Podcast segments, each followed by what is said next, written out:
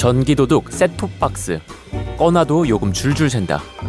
SBS 김수영 기자의 취재 파일을 바탕으로 한 리포트 플러스입니다.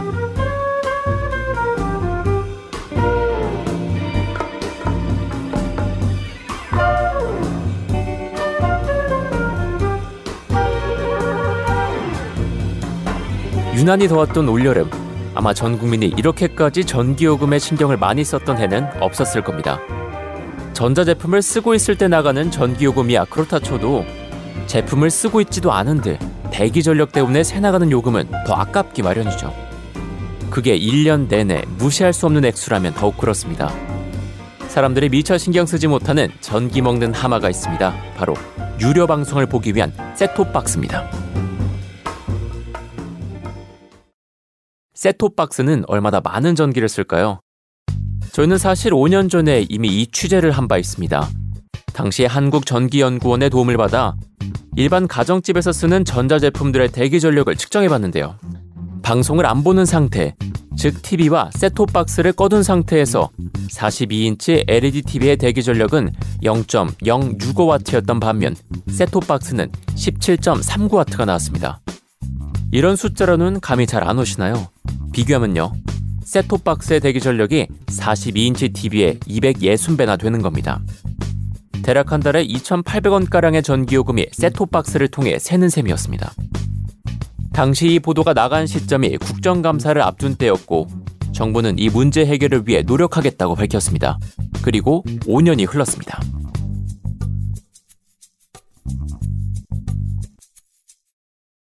그 사이 셋톱 박스들도 개량이 됐을 테니 대기 전력이 좀 줄지 않았을까요?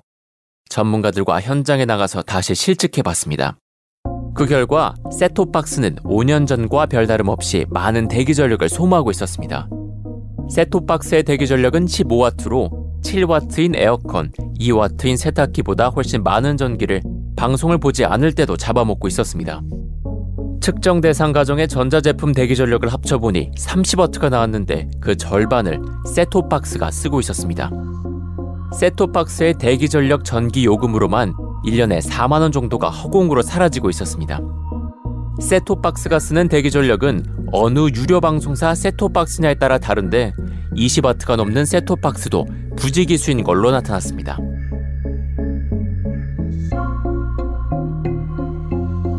표면적으로만 보면 셋톱박스의 대기 전력에 대해서 매우 강한 규제가 생겼습니다.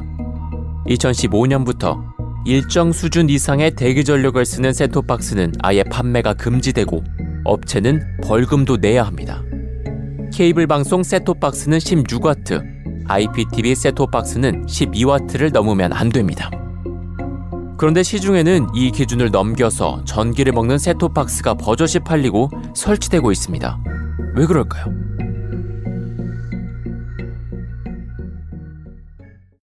또 다른 기준이 있기 때문입니다. 절전 모드. 그러니까 백그라운드에서의 업데이트 같은 걸 할 수 없는 전원을 뽑은 것과 같은 거의 비슷한 상태인 절전 모드에서의 대기 전력이 3W 이하면 된다는 건데요. 업체들은 이 기준만 지키면 다른 기준은 지키지 않아도 되게 되어 있습니다. 그래서 업체들은 일반 사용 시 대기 전력 기준을 못 맞추지만 이 절전 모드 기준만 충족시킨 셋톱 박스를 출시해왔던 겁니다. 한 업체 관계자는 두 가지 기준을 다 충족하려면 비용이 엄청나게 올라가기 때문에 보다 쉬운 기준, 즉 절전 모드 기준을 맞춰서 셋톱 박스를 유통시킨다고 설명했습니다. 비유를 하자면 정문은 들어가기 어렵게 해놨지만 대신 연문이 활짝 열려 있는 거죠. 규제 연문이 활짝 열려 있으니 시판 금지나 벌금 같은 규정이 있어도 업체들은 겁날 게 없습니다. 어차피 대기 전력에 대한 전기요금은 소비자들 호주머니에서 눈에 안 띄게 새 나가는 것이고 업체나 정부나 좋은 게 좋다고 손 놓고 있었던 겁니다. 게다가 셋톱박스에는 에너지 소비 효율을 5등급으로 나눠서 표시하는 마크도 붙지 않습니다.